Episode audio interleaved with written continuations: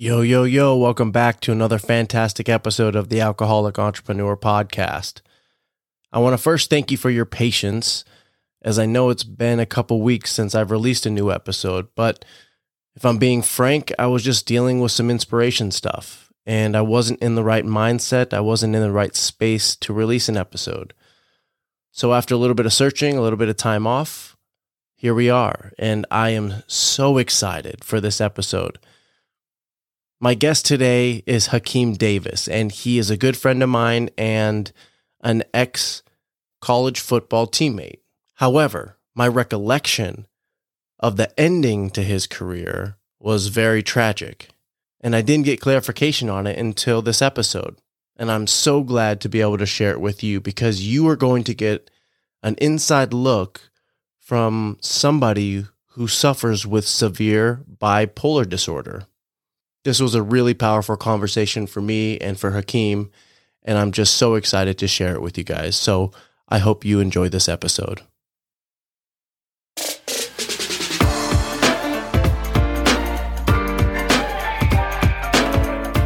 Welcome back to another fantastic episode of the Alcoholic Entrepreneur Podcast, the show that features amazing stories of recovery and success. Experience the ups and downs of entrepreneurship and sobriety and the mindset it takes to be successful through the lens of our guests. Now, here's your host, J Ball.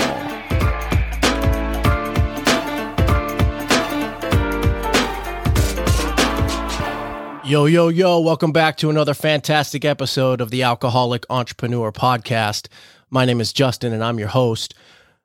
Today is is going to be a really cool experience for me because I have an uh, an ex teammate of mine. We played college football together at Western Washington University when home of the Vikings had a football program during the first recession in 2008 2009. They actually ended up canceling that program. However, this guest of mine was a great talent in college. He was physically gifted. He was he came from a great high school program, and and we ended up uh, becoming friends at Western Washington University. He's a year or two younger than me. He played middle linebacker with with one of the captains on our team, who was also a good friend of mine, Craig Keenan. Shout out to Craig Keenan out there. Uh, and I lived with Craig Keenan in Hawaii for a little bit, so this guest that you're gonna you're gonna hear from today, we go we go back uh, a few years now, but we haven't talked so much in the last few years, and and he, there's some things that that happened in college that I'm super super curious about hearing from and getting the story from his mouth because it sounds like he's got a sobriety journey that he's just started about four months ago. His name is Hakeem Davis. I knew him in college as Brandon Elliott or B. Elliott. So we'll get into the name change as well. But Brandon, Hakeem, thanks for joining the show, man. Oh, you're welcome. It's an honor to be here. It was an honor for you to reach out, and I'm glad you did. I'm glad you found my podcast because I think you're going to add a ton of value to this show and and your personal experiences and just and just kind of the stuff that that we go through when we struggle with substance and and when we have some mental mental health stuff going on. So you know, before we get to our college days and before we talk about, you know, some of our experiences at college and playing football, tell our listeners real quick about who Brandon Elliott was growing up, you know, and, and just bring us back a little bit. So Brandon Elliott was my nickname growing up. I was born Hakeem Davis. My mom switched my name to Brandon Elliott when she left my father. So I was born in Hawaii, actually in Honolulu. Moved to Tacoma, Washington, and that's where I first got started. Some stuff happened with, uh, you know, getting molested and those kinds of things. Okay. But I had a good childhood. It was sports was everything for me. Like my mom always taught me, get get good grades and play college football, and that was my whole mindset. That's what I wanted to do. That's what I was gonna do. That's that's what I spoke into my life, and that's what I did. And I didn't have any uh, vision past college, so that kind of that kind of plays into where all that whole ego, that whole name change, that whole mental health crisis that that plays into it. Okay. But we moved out to Tacoma when I was like uh, five or six, and went to the suburbs of Tacoma in Auburn, Washington, and that's where I had just uh, amazing, you know, no moves. We were there the whole time. The community supported us, me, my sister, and brother. And yeah, flourished. Homecoming king, captain of the football, basketball, baseball team walked on to Western and ended up getting a scholarship after my freshman year. And then that's where we met. Yeah, yeah, man. And that's that's awesome. I actually didn't know you walked on because I did the same thing. I walked on too. And it's funny because now being a high school coach out here, it's funny the amount of exposure that the kids get out here. And I know this is completely off topic, but since you since you mentioned high, some high school football, and I'm here for sports references as well, the kids out here because the there's so many more colleges and because the there's just so many there's just so many schools around here on the East Coast. You know, it's it's it's old in its history, and there's a ton of schools, and the exposure that kids got out here is not what we got on the West Coast. Is not what we got in Seattle and Tacoma because I tell you what, the kids that I know out here that are going and playing college D1 college football were half the athletes that I think you and I were. I think they're, but they just get so much more exposure. And that's, you know, again, that's a side note. But Brandon and Hakeem, I'll call you Hakeem now since that, since that was always your name. He was a great talent, man. This guy, I mean, he's a big dude. He's a middle linebacker. He's quick. He's fast. Eh, you know, he wasn't always the heady guy, but he had a, he had a head of cement, man, and he would he would hit you. Talk to me about your high school days. I know you mentioned briefly uh, a little bit of sexual abuse. Uh, talk to me about brothers, your brothers and sisters, um, maybe the relationship with your parents, and when did this sexual abuse happen? So there was three of us, me, my brother, my sister's two years younger, uh, and my brother's two years younger than her. Okay, and we all come from different dads. Okay, and so we ended up living with my stepdad. Our, you know, he's a great stepdad. He and my mom met when I was about four, and then they had my little brother. One of my first memories is my mom telling me that she's pregnant with my little brother. And then my next memory is the sexual abuse. My dad's brother shouldn't be outing him, but he molested me when I was a kid, like five years old. And that's uh, that innocence was taken away from me, and that kind of aggression and uh, wanting to take it out on other people. It's begun right then. He was prosecuted and did time in juvenile hall and all that. But my brother and sister and me were sports. My brother and I were more sports. Sabrina, my sister, my brother's Cody.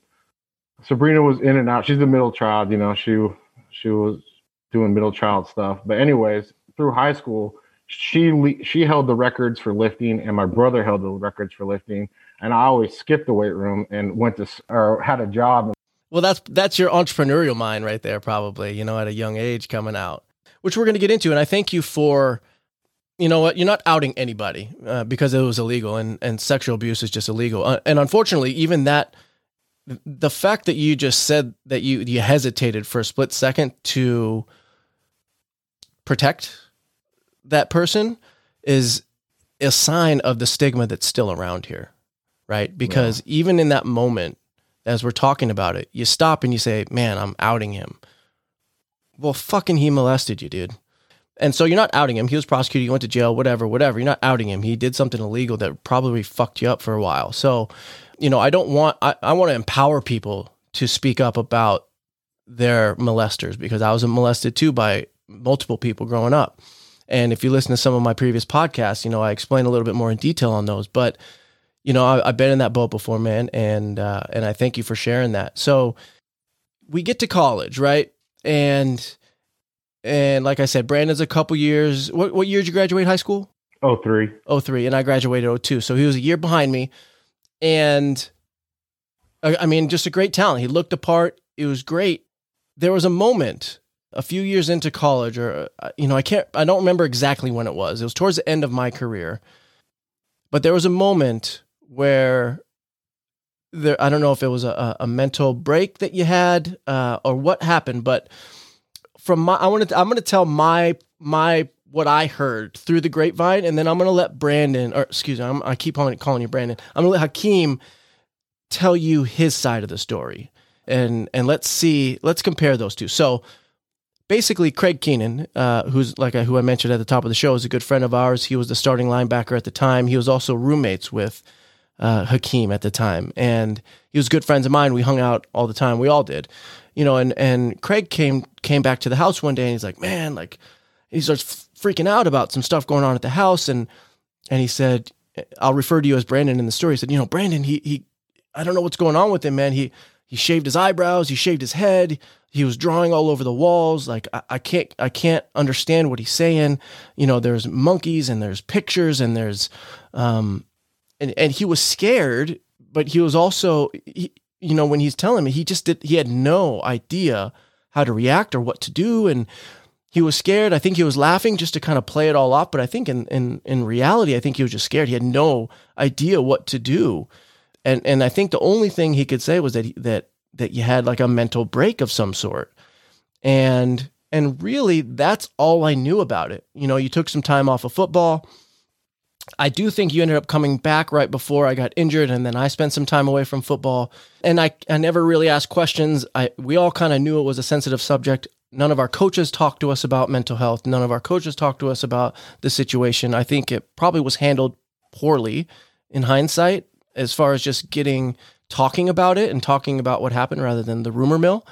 But again, I don't know how much coaches and everybody were really advised on mental health back then either. So that was my point of view. That was my perspective. And that's just what I heard through the grapevine. So I'm really interested to hear from you what actually happened in that experience. I went to class and I gave, I asked my recreation uh, professor if I could give a speech, right? This is when it all started. And I gave a speech. I was excited. And uh, he said, I think you need to go see the doctor. Something's going on. So I went and saw the nurse, the doctor, filled out all this paperwork, and they're like, You're you're having a manic episode. You're bipolar. And so I came, I remember I was dressed in a suit. I had one of my cars. I pulled up to practice. I tell Chris Robinson, I was like, man, they told me I'm crazy. I knew I was crazy. And Chris told me something I always remembered. He said, Hakeem, you're not crazy. You just have a mental health issue. And I've, I've hung on to that. So sometimes when I'm thinking I'm crazy, I'm like, I'm not crazy. This might be insanity that I'm I'm experiencing, but I'm not crazy. So that gave me confidence ever since then. But anyways, the professionals a manic episode, bipolar two, all grandiose thoughts, delusional. I don't at the time I had like five cars or you know, one motorcycle, one truck, just super ambitious and going after it. And that's the first time. So my aunt and my mom came and stayed with me at the apartment me and Craig shared. And she said, uh, you're having a mental you're you're having a grandiose manic episode. And I was like, Mom, was I molested when I was a kid? And she's like, Yes, you were. And that's the first time she told me the story. Because to me it was like a dream. I didn't quite believe it. So in my experience, I was thinking I, I did some research and it was like an ego break. Like Co- Coach Rob Smith had just quit. I had, like I told you, this I was kind of leading up to this when I told you that earlier, is that I had no vision past college. Playing college football was my dream, and I was doing it. I had good grades. I had a girlfriend. I was I was balling out. You know, I could I couldn't do much better than what I was doing. Five cars, like I said, you know, maxed out to the max. And I remember telling Craig that I wasn't happy, and Craig said, uh, suck it up, bro. You're doing fine. Did the did the professor at the class, do you remember like what his concerns were on the speech that you were giving that that made him say like maybe you want to go talk to somebody? Well, I was like, you know, when people say show your ass, I was really showing my ass because I I just had that tattoo in my ass.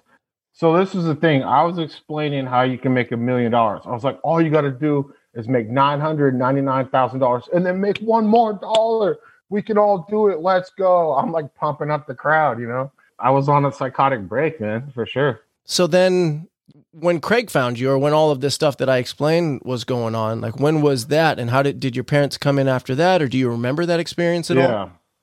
Yeah, I remember most everything. So after that, I started taking my lithium and doing everything that I was supposed to do, but still in that agitated, pumped up state. You know, this thing lasted for like two weeks. Yeah. After my mom and aunt came, I decided I was playing basketball like midnight, you know, like, and I decided with like no gas, no money, one of my cars, I was going to go see my family. So I drove, I drove down, saw them, played basketball. Then what really happened was why I had to take that time off was I decided I was going to sell my truck. So I had Steve Davis meet me in Seattle uh, with my truck, and the truck was messing up.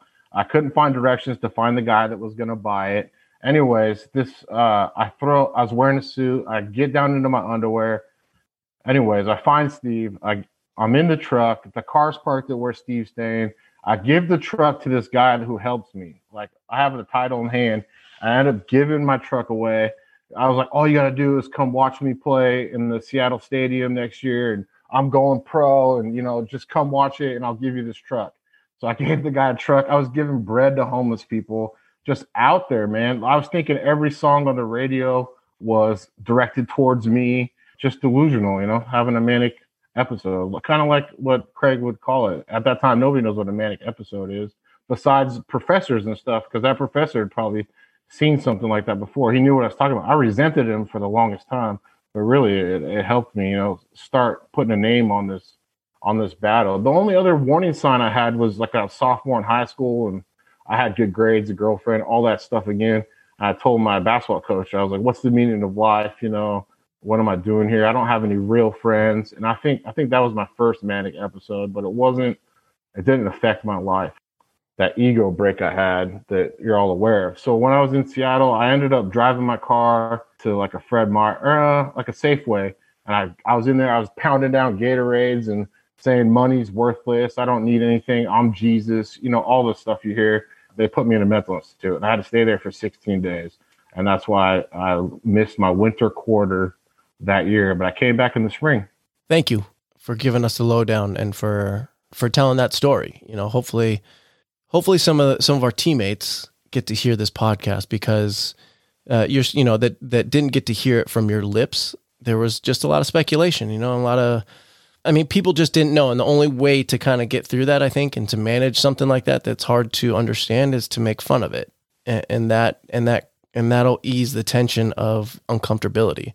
But I hope that that people from the, from that Western Washington University team get to hear this because even at that time, I was I'm very I was very interested in the mind, and I knew that there's something deeper than what I was getting from Craig. I knew that there was something there's something going on, and and so I thank you for for clarifying for for being able to be vulnerable and tell that story because that was that was my last memory of you, really. Other until I met you in Car- Carolina a couple years ago for a Seahawks game, you know that was my only memory of you, and it, it was an unfortunate one, and it was it was one that you know wasn't super positive, and I'm glad that we could be here right now to talk about that situation.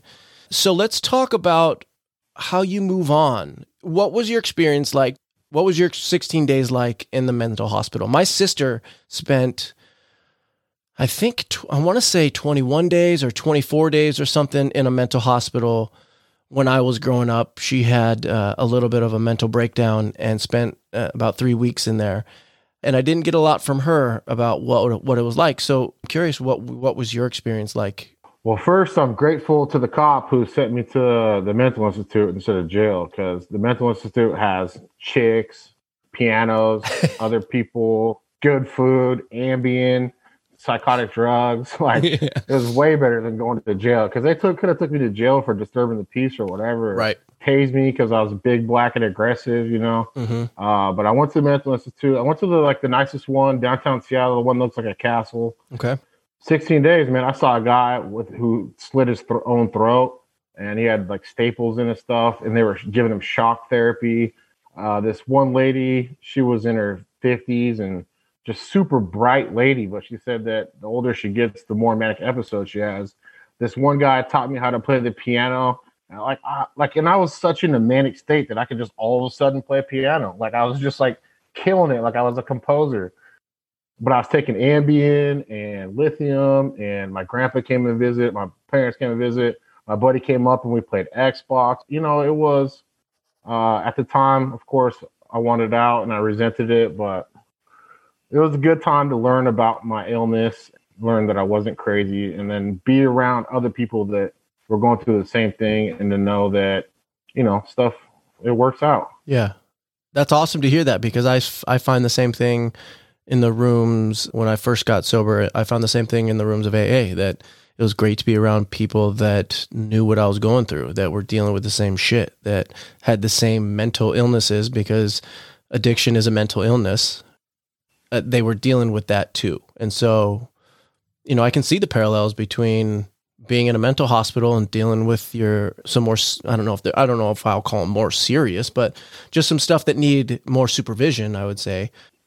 And and that like you said like you you're crossing paths with with people that you probably never would have crossed paths with before. So i think that's amazing and and the chance and and yeah thank you to the cop that that took you there instead of instead of somewhere else that that could have who knows where you end up if you go to jail in that state. So you spend the 16 days there and then you get out what's going through your head when you get out of a mental hospital? You got to go back to college you're going to go back to football. What is going through your mind when you when you get out and you got to reacclimate into life and you know people like me don't know the story and probably are formulating our own things and listening to whatever people are saying? What are you thinking?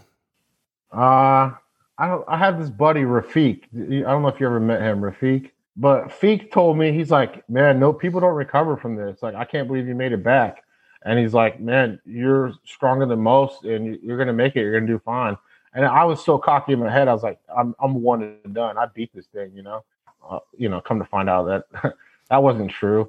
But uh, I, I had to write a letter to get back into college because my grades had dropped off. My grades were fine, but I missed all those classes I dropped out of or whatever. So I had to write a story to get back. And there's a little bit of a depression, you know, hard on myself. Like, what am I going to do? And uh, what are people going to think? But I really didn't care what people thought. I was there to ball out. And uh, when Rob Smith got there, he said, Hakeem, you could probably play pro. And I was like, bet. Now I have something to do after college. So I really focused. I got good grades and started just put the hammer down on trying to play pro. That's a great place to be. I mean, good for you for for just saying like I don't give a shit what people think because that wouldn't have been me. You know, I would have been terrified of what people were thinking about me. But I think that same that thread, that entrepreneurial spirit, that thread is constantly going through your life from you know when you were a kid. And part of that entrepreneurial spirit is not giving a shit what other people think because you're going to fail. You're going to do you're going to fail at a lot of things and you're going to you're going to start businesses which we're going to talk about. You've started many and have closed many and are still going. So, you know, we'll touch on that, but that entrepreneurial spirit and that entrepreneurial thread in your life has always been there. I can see it in just the the the few stories that you've told us so far. So, when you get out of college, actually hold on. Let's rewind again because you said I did catch something. You said that you thought that you were a one and done with this, but you found out that that wasn't necessarily the case. What do you mean by that? Oh, I've had several manic episodes since. I've been in the mental institute a handful of times, arrested like 12 times, uh, manic episodes that have lasted two to three months. You know, I thought I kicked it in his butt and that I, I wasn't going to be like that lady who had more manic episodes the older she got.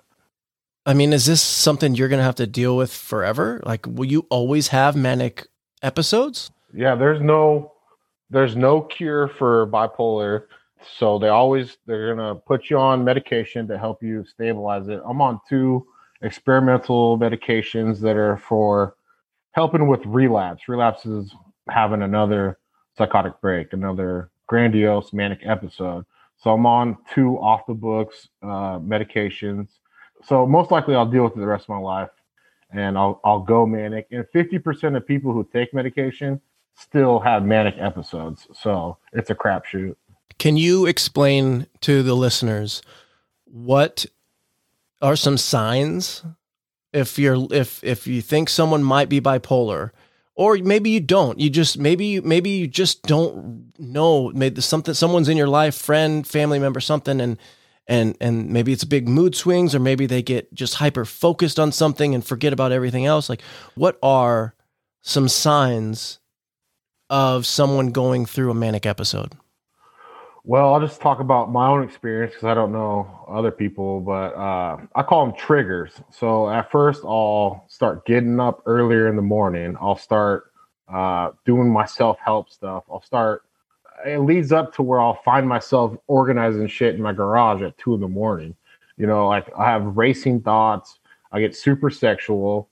I don't have to eat, and I have I have all kinds of energy so racing thoughts to where I'm talking like a mile a minute, like I'm on Molly or something.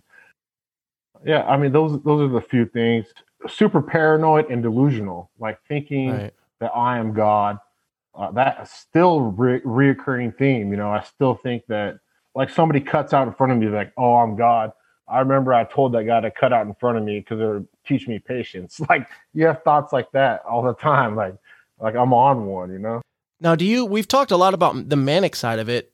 Do you swing the other way as bad as you swing to the manic side? Yeah, absolutely. When I first started, it wasn't as bad, but now, like this, like one of the last ones I was on, I was manic for about three months. So that that put me in a depressive mood. So I, I went in depressive mood for two weeks. Talked to my therapist. I know you're big on therapy, and then I researched on how to kill depression.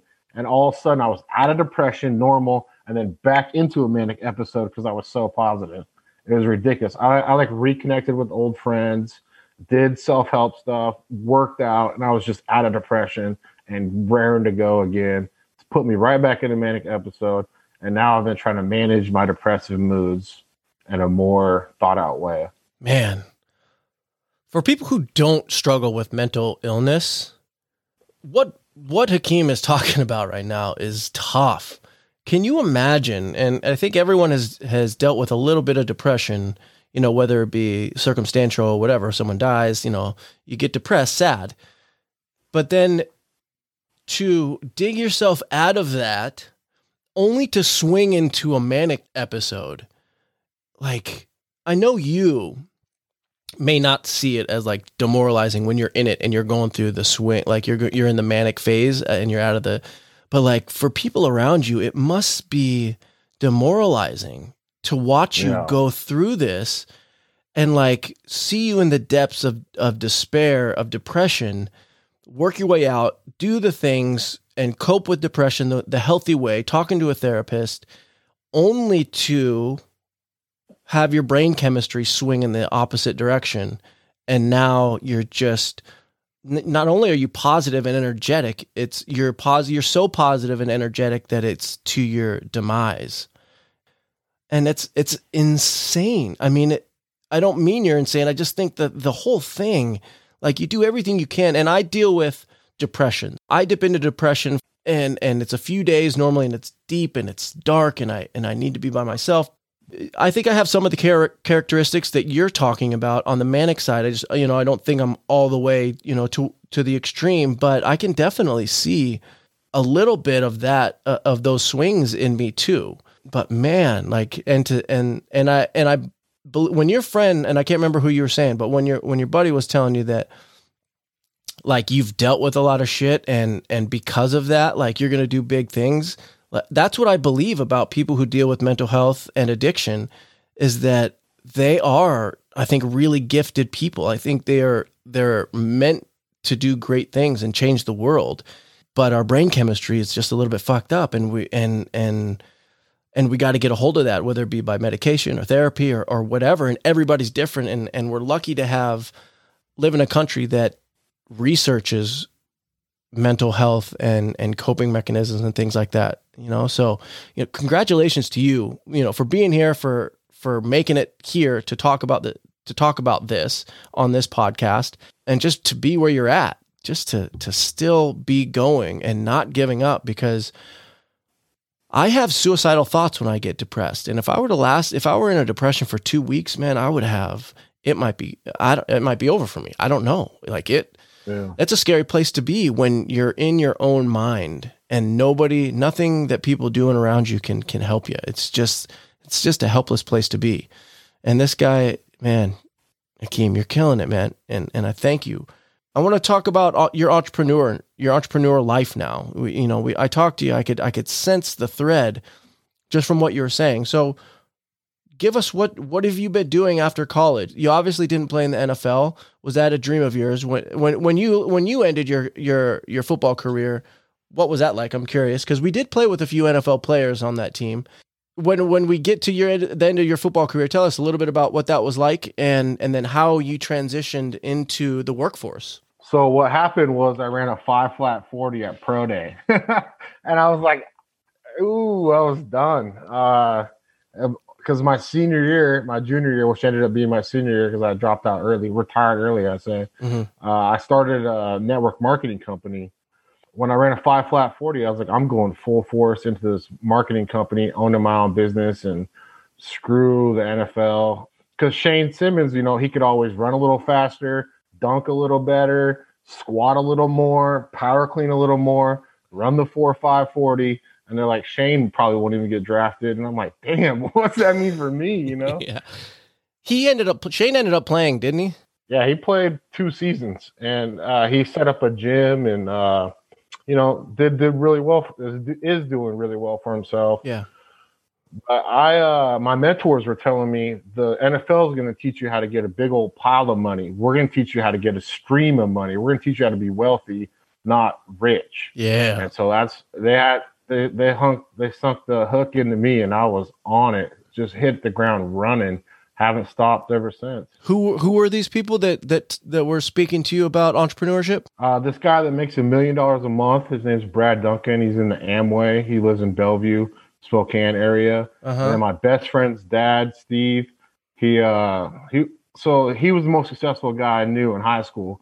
And I was always like, I always knew after college when I was a kid that I was gonna wear a suit. That's all I knew. I know what I was gonna do. So my best friend's dad wore a suit, so I just kind of wanted to do what he did. But they recruited me into Amway after my psychotic break. Actually, after I got out of the hospital, they took me snowboarding. My best friend took me snowboarding, and we talked it all out.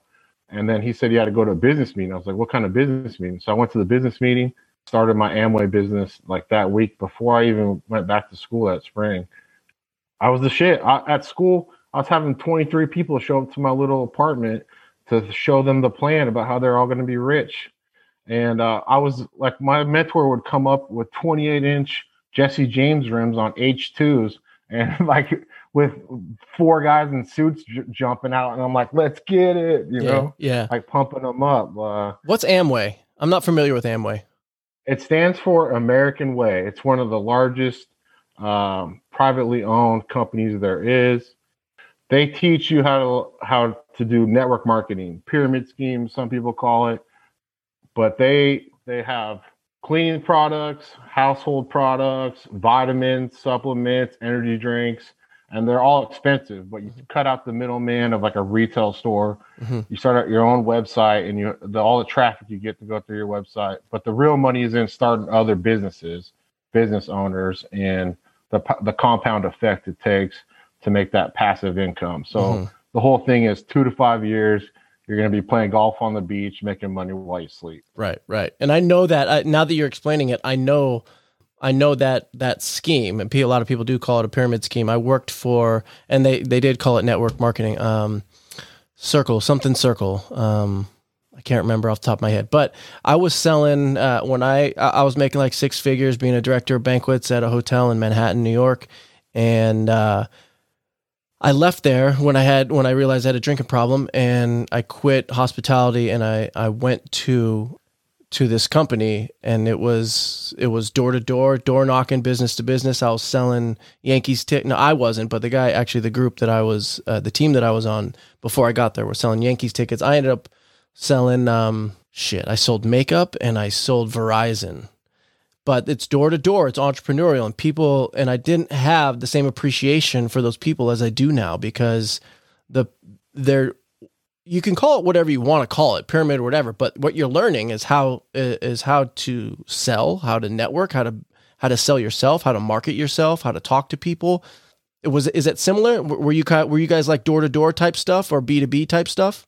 Uh not b2b it was straight up you start with your family, your friends, and then uh, strangers. And you know, like Brad, Brad, he makes a million a month residual mm-hmm. passive income, mm-hmm. and he would he would just he just taught the business and then you want to get people out of your office opening their own offices, right? Because then and then you get a consulting, you get like a consulting fee for every person that you put out of your office who gets their own office and they start to build their own team. And since they right. were under your umbrella first, yeah, you make a percentage. Part of their profit, their revenue trickles down to you because you you you taught them, you brought them up, they have to hit sales goals you got to hit certain certain metrics and as you hit those metrics you start your own team and then you yeah. and then you build from there and and the idea is you you teach systems so that it's replicatable so that you can eventually step out of the system and the business still runs, which as a theory and everything, that is that is what entrepreneurs do. You can own a business and not be an entrepreneur. Entrepreneurs are above owning business. And I don't mean this as, like they're above owning. I, I, mean like they're looking at the business from a different angle. They're looking at it at, at overall, and they're out of the business, but they've taught people how to run their business correctly with systems yeah. that are replicatable. And that's what these pyramid schemes if and I'm using air quotes is is if you want to call them that is what they're doing. They're teaching you how to build yep. a business, how to build systems, how to build into people, how to talk to people, and then and and that's the very base level of being an entrepreneur. And people that knock that shit like I did, and I would make fun of these people going door to door knocking and stuff like that. You know, these people probably own big businesses right now.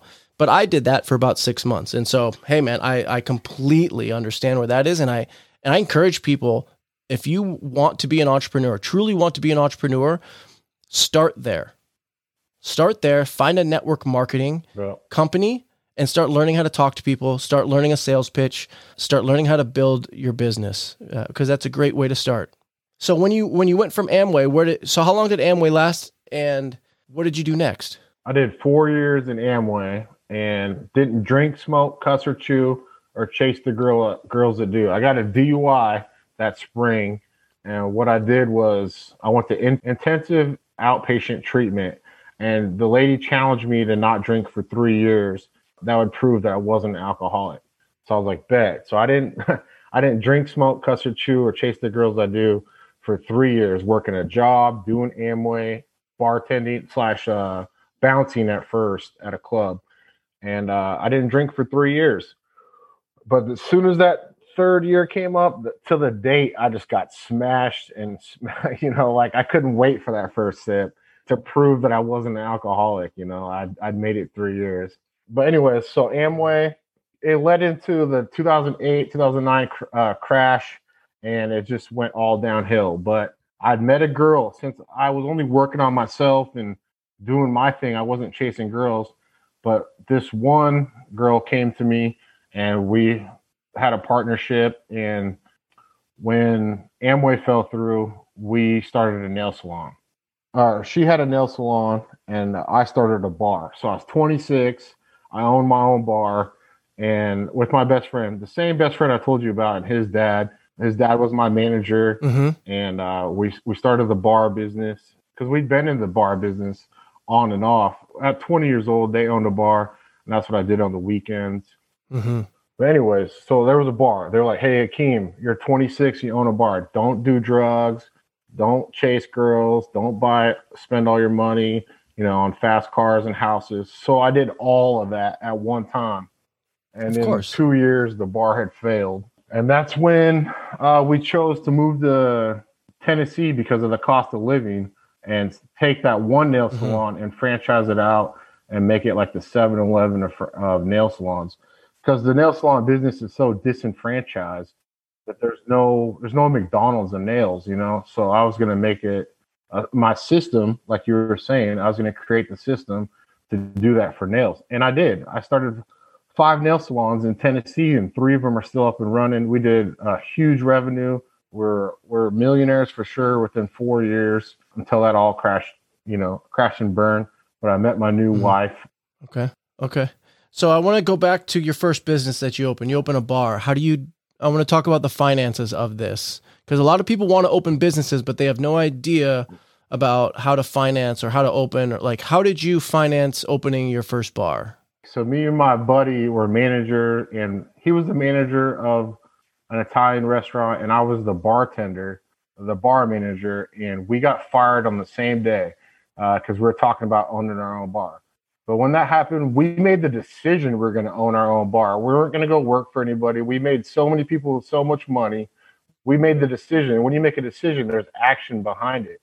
So what I did is find a location, gave the guy a promise that I'd come back with fifty thousand dollars in a week, and I came back with fifty thousand dollars. I don't know how many people I stabbed, how many people I put at gunpoint. I'm joking about that, but by the time next Friday, I had almost fifty thousand enough for him to be like, yeah, here's my bar. Do what you want with it. No kidding. So you raised 50 grand just from friends and family? Family, friends, credit cards. Uh, mostly my girlfriend at the time who had the had the bar. She came up with like 80, 90% of it. Yeah, we just made it happen. Love that. You just made it happen. And and what you said is poignant. You said when you make a decision, there has to be action behind it. And that's a difference between you and everyone else. You can say you're going to do whatever you want. You can say whatever you want, but until you start moving, until there's action behind your words, it means nothing. That's awesome. That's a, and that's it's very very specific. After you after you make a decision, there has to be action. So so you you start five six nail salons. You move to Tennessee. You fi- you you open up these nail salons. Why does it fail? It doesn't fail. My ex is still a millionaire, running three of those business to this day. But my wife walked into the nail salon, and uh, me and my ex were fighting and and breaking up and splitting up what was what me, I fell for her. She fell for me, and we are on the fast track to getting married, starting a family, and having kids. I always wanted to be a family man, and my ex, her idea of fun was to make money. You know, super greedy. I found mm. out what greedy was, and mm. it, I had a grossness in my mouth because I was being greedy, and so she gave me like forty thousand dollars and a Beamer, and me and my wife teamed up, and we've been a team ever since. Amazing, amazing.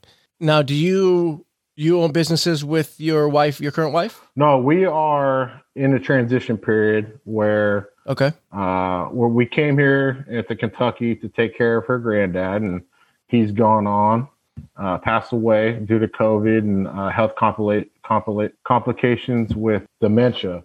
But so we're in, okay. we're in a new season of our life. We're going to invest okay in real estate when it's time, and I just got my CDLs, so we're looking to work hard to at least the spring, maybe play this summer, and then the fall reap the rewards and get back, start my own trucking business or just work for a job for now.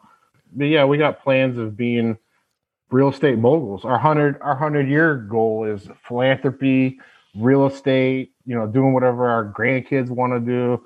We set big hundred year goals and just take off little bites one step at a time. That's right. You don't eat a horse all at once, right? But you also have to dare to dream. You have to dare to put goals down that are bigger than what you think you can ever achieve. Absolutely. How could you God just be like, you know, here's a Ferrari. You, I know you're only thinking about a, a Hyundai, and you only put in the work for a Hyundai, but I decided I wanted to give you a Ferrari. Right. Exactly. That doesn't happen doesn't happen right exactly and and i like that you're getting into real estate because that's what i do i've been doing real estate now almost four years and devin my fiance and i run a, a real estate buying and flipping business that i think is successful uh, we're we're going to be listing our first million dollar plus home next week we're doing big time stuff we're networking our asses off so I love that you're getting into the real estate game, man. If if you you know if you ever want to connect after this, brother, I'd be happy to uh, happy to do that with you. Now we've talked a lot today, you know, about mental health, and we've gone through a little bit of your entrepreneurial journey. Let's let's talk about your your new journey, this sober life that you've started about four months ago. Why get sober? You did it for three years, and you said you proved to yourself that you're not an alcoholic. Hmm. Have you had a change in heart? yeah so my original sponsor told me that, or he would say in meetings, you know you're an alcoholic when you're sitting in a meeting wondering if you're an alcoholic. so I was an alcoholic because I was literally doing that at the meeting. It was like God told him to say that. But anyways, I had made the decision then that I was an alcoholic and went. The, I did the 90 days in 90 days in AA, but I did nine months, you know, Christmas, New Year's, Thanksgiving. I went nine months straight to a meeting, but I didn't change. I didn't do the steps. And my wife said, like, you're sober, but you're still an asshole, you know? And she left me for a little bit. And I worked on myself and talked to her, communicated with her a bunch. And well, I'd like to say I stayed sober, but I didn't. Right when she left, I, I had a joint and a beer in my hand, like, you know, within 30 minutes. Right. So now, so you've just have you just gotten back on the horse? Like I know you and I talked right before I hit record. Told me you've been you've been sober now for about four months. What was your what was your drinking or using career like? And obviously, that can't help your mental state. Yeah, so uh, you know, I guess I'll start at the beginning. I've always been a liar when it comes to drinking. Right when I was first party I ever been to, I told my mom I wasn't drinking, and then of course I get arrested by the cops for running from the party and having a minor in possession. So ever since the beginning, I've been running in with the cops and lying, you know, saying I wasn't drinking, and it's it's been a problem. I have two DUIs, so obviously I have a problem with alcohol because it affects me going to work. It affects my financial outcomes. It, affects my relationships. Uh, but yeah, like I heard you say in the old podcast that you that you, you had your mushroom phase, your acid phase, your uh, I, I went through all the phases of Molly. I tried Molly once. I was like, that's not enough. I got to do it again the next day, you know. But yeah, I, you know, I was drinking all the time. I I would I was proud of the fact that I'd never every weekend of my life since I was like 17, I'd either been at a party or a bar my entire life. And I, I was like, I'm a professional partier. I'm the best at it. I'm the life of the party.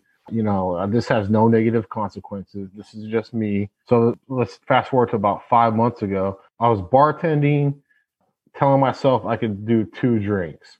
I'm only going to have two. So with my medication, my psychiatrist, they're like, you guys, you need to stop smoking weed. So it's been a while since July since I smoked weed. So I was like, bam, cut that out. And then the psychiatrist was like, you know, you should not drink because it's going to affect your sleep. And that was the only reason she gave me not to drink was that it'll affect my sleep.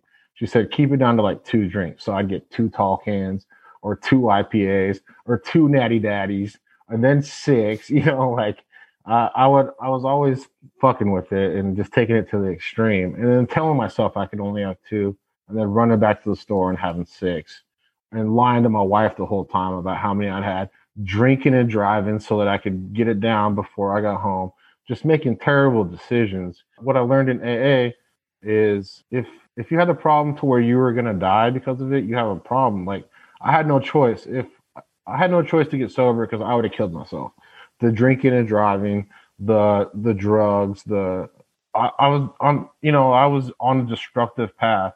I got myself sober by doing the October, you know, Joe Rogan sober October challenge with me and my buddy. We're like, we're gonna do October, we're gonna get sober. I've been trying to quit. I didn't tell him that for like, you know, months leading up to that. Sober October and I, I decided to do this. I'm gonna try Celebrate Recovery. Have you heard of that? Mm-hmm. Yeah, yeah. I went to Celebrate Recovery for a while. Yeah, so I decided to walk in to Celebrate Recoveries. I knew my buddy was going, and the rest is history. I started going to AA on Tuesdays and Thursdays, and I've worked the steps this time. Have that spiritual life that I was denying. Mm-hmm. Mm-hmm. Man, that's so good to hear. It's so good to hear you. The um the fact that you and I are just sitting here right now talking about a better life, you know, when you know, about 15, 20 years ago, like it was, it was just so different, you know, our lives were different. And I remember that about you. Like, I think you and I both felt like we were the, we were professional partiers. We were the life of the party, you know, we, yeah. and, and yeah, I could identify with, with a lot of that. I got to ask you, my man, what's different about this time? Like what's, what's different I hate I hate saying that it's different this time because my old sponsor would just rip into people. Not that he would just call them out. He would call them out in his stories or a roundabout way. He wouldn't just straight say it to them, but he, you know, there is no different this time. It's like I got sober the first time and stayed sober, like whatever. But this time, it's God, man. I worked the steps. First out the willingness. There's the willingness pyramid, the cornerstone, capstone, and I was willing to let God into my life. I was willing to work the steps. I was willing, you know, all step one, step two, step three. I said it all before, but I didn't mean it. And finally, I got the right sponsor. I did, I did the steps, and I've done my resentments, and I'm living the 10th, 11th, and 12th step, going through my amends right now. Just slowly breaking down that ag- agnostic atheist. I was a professional atheist, man. I studied so hard to be an atheist, and I I had, I had never studied that hard to be a Christian, and now it was ridiculous. So I switched it, and I'd like to say I studied that hard to be a Christian, but I didn't. It was just a a feeling and working the steps that got me there quicker than all the work I had to put in to be an atheist. You know, liberal arts college taught us to be atheists. You know, I was saved at a young age, so that's my higher power is Jesus. Yeah, I think that's it, man. It's for me is if you're serious, if you're really serious about something, you'll do it. You know, and I think it's really easy for me to sit here and say that, but I think when it, where it all boils down to it is is that like how you must not been that serious about it if you didn't if it didn't happen. You know, Hakeem, congratulations on on everything that that you've done, everything that you've overcome, everything that that you're doing right now. Congratulations on getting your family and your wife back and and and just taking the right steps, man, to to be truly Hakeem Davis, to truly live your life and and to and to start accepting and receiving the things that are the great things, the great blessings that are coming into your life now that you're allowing into your life now that that will change your life and change the people's lives around you. You know, we all have the power to do that. It's just not all of us are willing. Like you said, we're not all willing to be that person. You know, we want those people in our lives, but not everybody's willing to be that person. And so I thank you for taking the time today to be that person, be willing to share your story. You're willing to reach out to me and and, and just kind of reconnect and it's been just such a pleasure to hear about uh, what you've been through, where you're at now, where you're going, man. I hope that you know this relationship could could grow from here, and that we would be able to stay in touch. And because I really I don't talk to anybody really from from our from our college football days. Man, I'd love I'd love to stay in contact with you and see what you're doing and help you out again in real estate any way I can after this interview, brother. Yeah, sounds great. I'm excited, man. It's like I said in the beginning, it's an honor, and uh, I've been following. You know, I was going to say how I reconnected with you was Sobriety to Recovery podcast with Jesse. Do you remember that? Yeah, yeah, yeah. Jesse Mogul. I read a book on sobriety, The Unexpected Joy of Sobriety. And then okay. it led me to the Jesse podcast. And I've been listening to his podcast. And then you were a guest. It was ridiculous. No shit. Yeah. No shit. Yeah.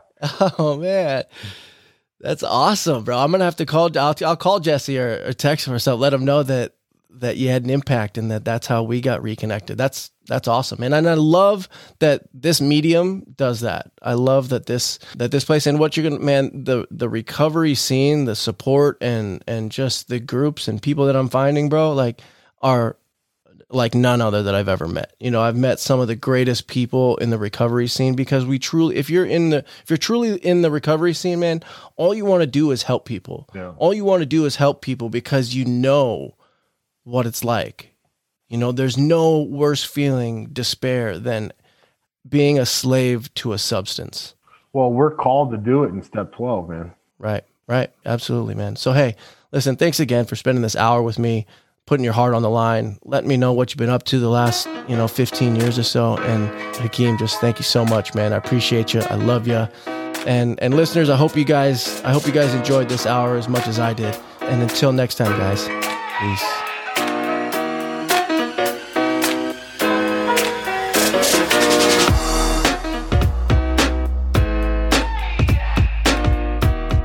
Hey, thanks again for listening to this episode of the Alcoholic Entrepreneur Podcast. If you haven't done so already, head on over to your favorite podcast provider to subscribe and download the Alcoholic Entrepreneur Podcast. And if you or anyone you know is struggling with substance abuse or addiction issues, please point them to this podcast. Let them know they are not alone. And at the very least, reach out, DM me, and I'll do what I can from where I'm at. Be well, guys.